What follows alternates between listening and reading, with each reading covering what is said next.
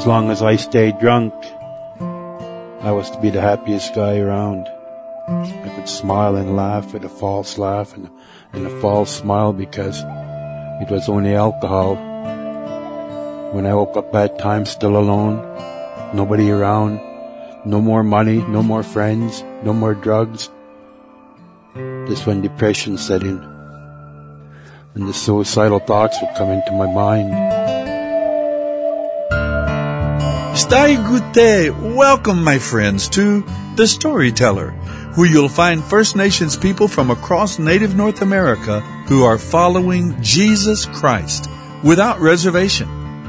Today we'll hear more from Charlie Paul, a Maliseet from St. Mary's First Nation in New Brunswick, as he continues sharing the amazing story of what God has done for him. After learning more about what I needed to learn, I learned that the only true way of life was through Jesus because everybody in this world has one thing in common and that's it being a sinner because we all have sinned. And Jesus, when he died on the cross, he said that it was finished, or it was over, it was done, all the sins were, were forgiven for those who wanted to be forgiven and to live a new life as a Christian. I truly strongly believe that Jesus lives. He's real. He's the only thing that's real that I could understand these days.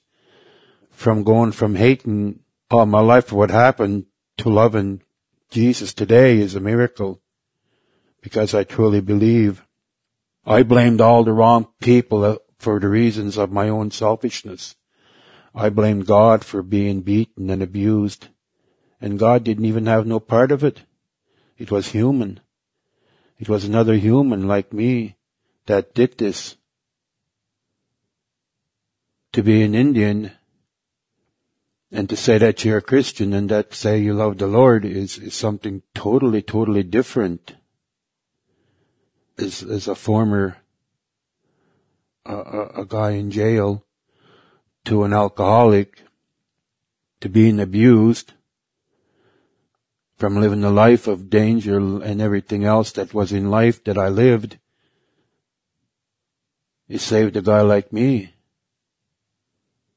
I had to be forgiven for my sins. And I had to learn to forgive myself before I could forgive others. And the only way I could find love was I had to find Jesus for Jesus is love. And I had to learn this on my own because I couldn't believe it was going on. I could, I, for a year, I couldn't believe that this was happening to me. I didn't know how I got sober. I couldn't figure it out. I guess it was never meant to be for me to figure it out. But it was a mystery. It still is. When I speak at places where I go, and when I see people, I say, I don't know how I sobered up. And I just have to, I just have to say, the Lord just come into my life one day and this is what came out of it. Was a person that was totally, totally destroyed, used, abused, rejected, torn apart laughed at, humiliated, and everything else that an Indian goes through. I seen the eyes, I seen discrimination, I seen the lies that been said to me, and the promises that were made, that if I would learn the catechism and do this stuff in my younger days, everything would be alright. But I could never, never do it.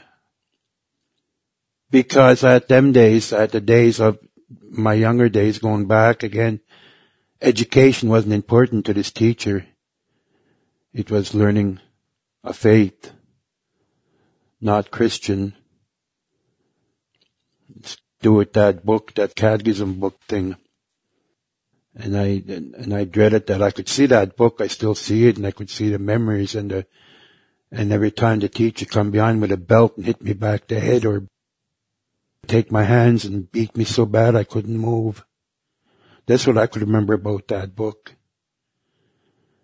So I just cried and I got tired of crying. I got tired of being mean and miserable. I'd say, I said to myself, I'd sooner go out in the world and try something than sit here and let this woman beat me the rest of my life. So that's, that's how I learned that I had no trust and I made a mistake. Maybe I should have stayed there and took the beatings because my life at that time was, as I know it, was gone. It went to a road of destruction, a path that I should have never took.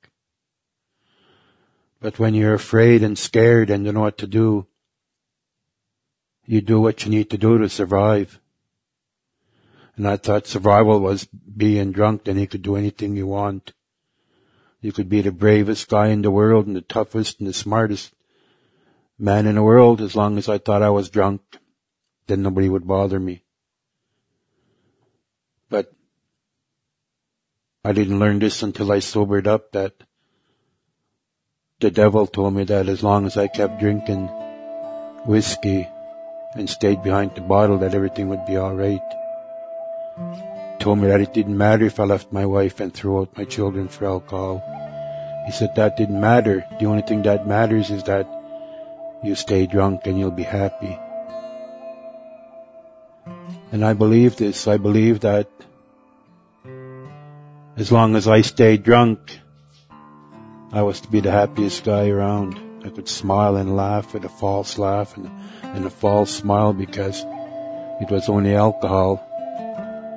When I woke up at times still alone, nobody around, no more money, no more friends, no more drugs. That's when depression set in. And the suicidal thoughts would come into my mind. And say, just see, see where you got yourself into? Nobody don't care for you. The only reason they're here is that you buy alcohol and drugs and call themselves your friends. I tried suicide while I was in jail. I tried a few times, I guess, to try to end my life, but I couldn't even do that right. I couldn't find the right fear to kill myself. After I thought of my family and all the damage I already done, killing myself would solve nothing but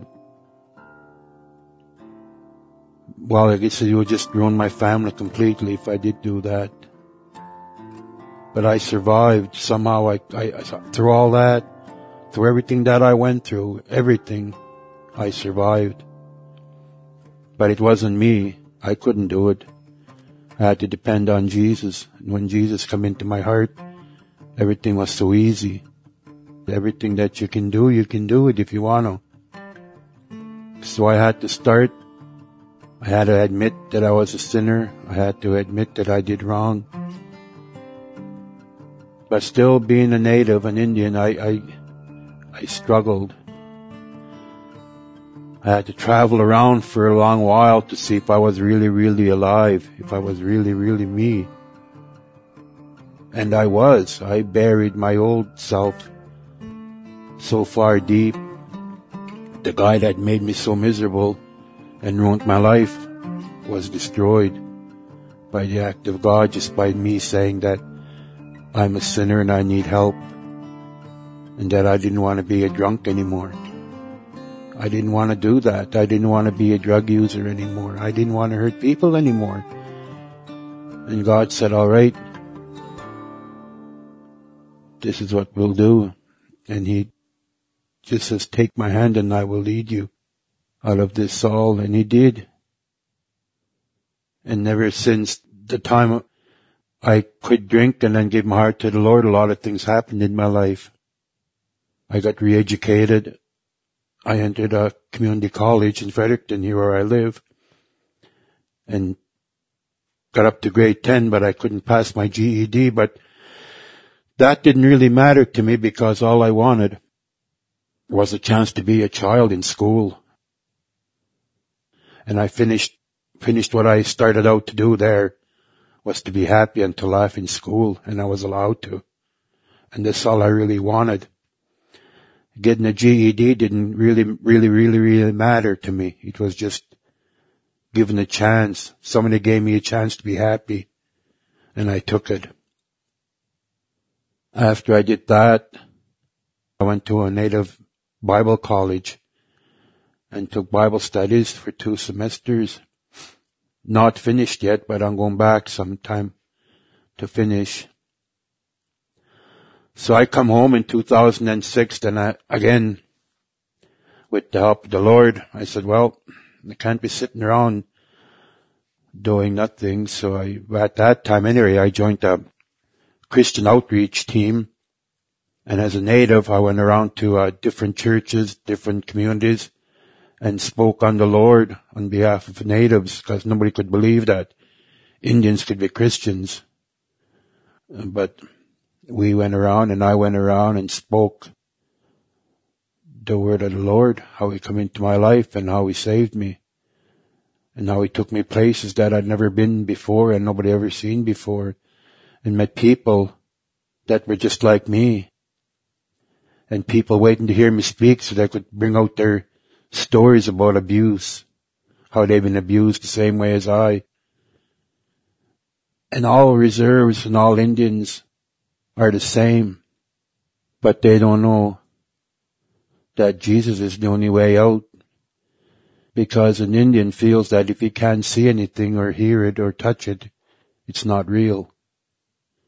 And I think that's why a lot of them don't believe that Jesus is around because they can't see him or they can't touch him or they don't want to know that that's the only answer in this world today is, is going to the Lord.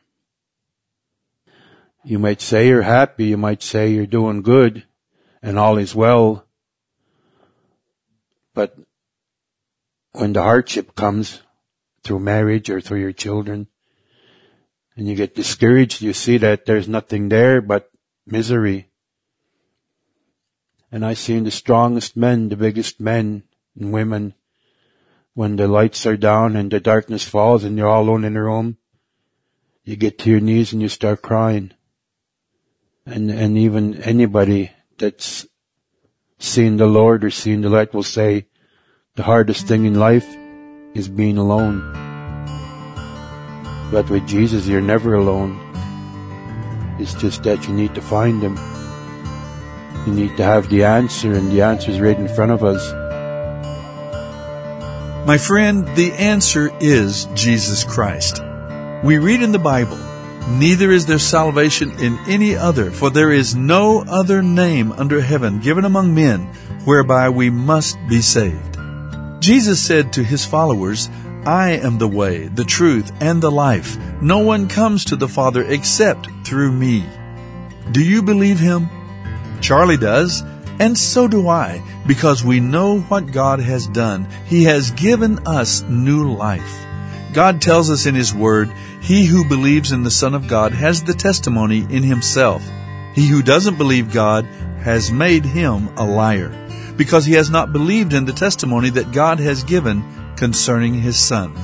The testimony is this, that God gave to us eternal life, and this life is in His Son. He who has the Son has the life.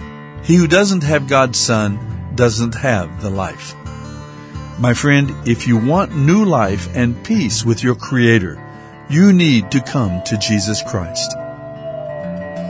If you would like to know more, please visit our website withoutreservation.com and click on the tab New Life. You can also write to us at The Storyteller, P.O. Box 1001, Bemidji, Minnesota 56619. Our phone number is 877 766 4648. And you can also find us on Facebook at Without Reservation. Thanks for listening. And remember, the greatest story took place at the cross. For the wages of sin is death, but the gift of God is eternal life through Jesus Christ our Lord. There's more to Charlie's story, so we hope you'll join us again next time as we listen to the Storyteller.